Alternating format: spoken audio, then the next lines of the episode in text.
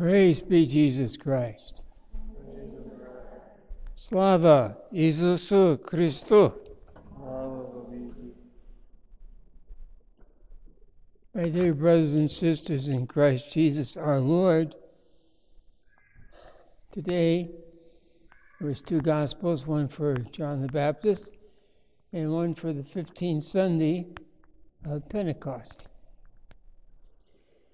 Both of them had the question of guests. Very interesting. In the first uh, gospel, they couldn't find guests enough for the king's banquet for his son who was being married. They were all busy. In the second, the king was, Herod was uh, entertaining guests.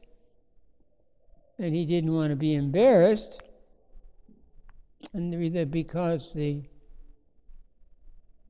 so he had Salome dance for entertainment, very sensual, I presume. And uh, then uh, he says, Well, if you dance, I'll give you half my kingdom. He had no such intention. But he said it before all these guests. He didn't want to be embarrassed. And Salome says to her mother, What should I ask for? She said, John the Baptist's head on a platter. And sure, they cut off his head and brought it in on a platter. Name the Father, Son, Holy Spirit. Amen. It's always an exciting time to uh, go to a party. But there are good parties and there are bad parties. And you should figure out what the party's about and who's going to be there before you go.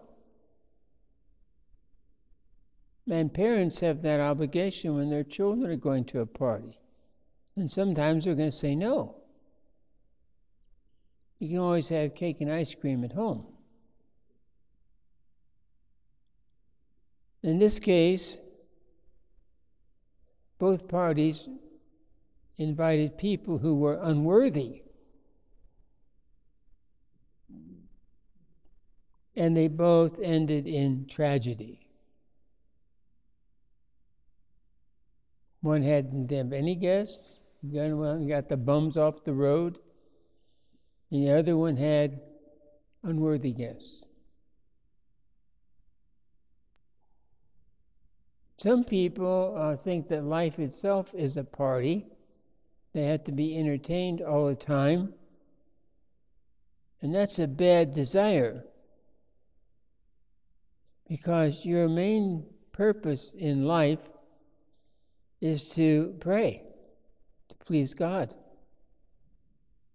so that you can get into the big party in His kingdom. Well, there'll, there'll be only There'll be no sorrow mourning, but only life everlasting and a large banquet. I don't know what's going to be served, but it must be pretty good because Lazarus, when he was brought back from the dead by our Lord, uh, when he would eat, he'd always eat something sweet to remind him of heaven. Must have had a very nice banquet in heaven. The tragedy of our God's party today is that, that, that we don't have weddings and banquets and we don't have a good time when we go there. It's the Eucharist,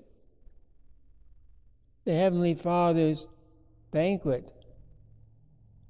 When the priest starts the liturgy, he says, Blessed is the kingdom of the Father, Son, and Holy Spirit.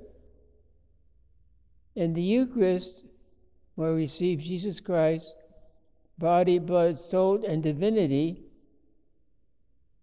is the heavenly banquet, even now on earth. It's heaven on earth. But there are several ways we are not good guests. Sometimes we don't prepare by making a good confession. Sometimes we do not prepare and say the prayers of preparation for the liturgy in the prayer book. Sometimes we uh, don't uh, make thanksgiving.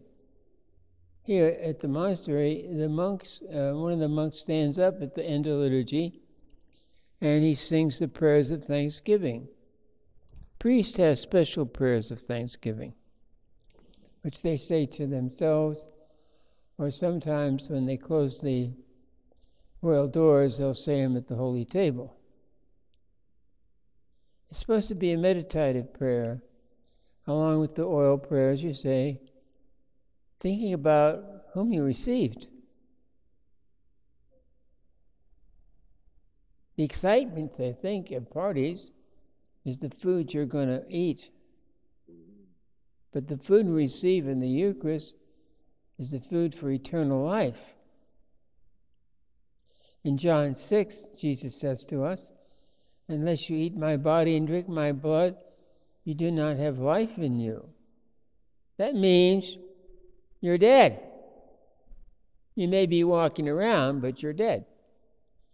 Because that life that gives you, God prepared you for by baptism, and chrismation, or the Eucharist, is lacking. Years ago, I remember things were different. Before school in the morning, you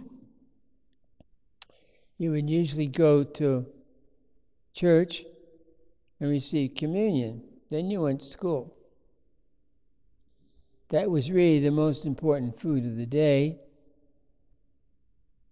And you would see there in the church your teachers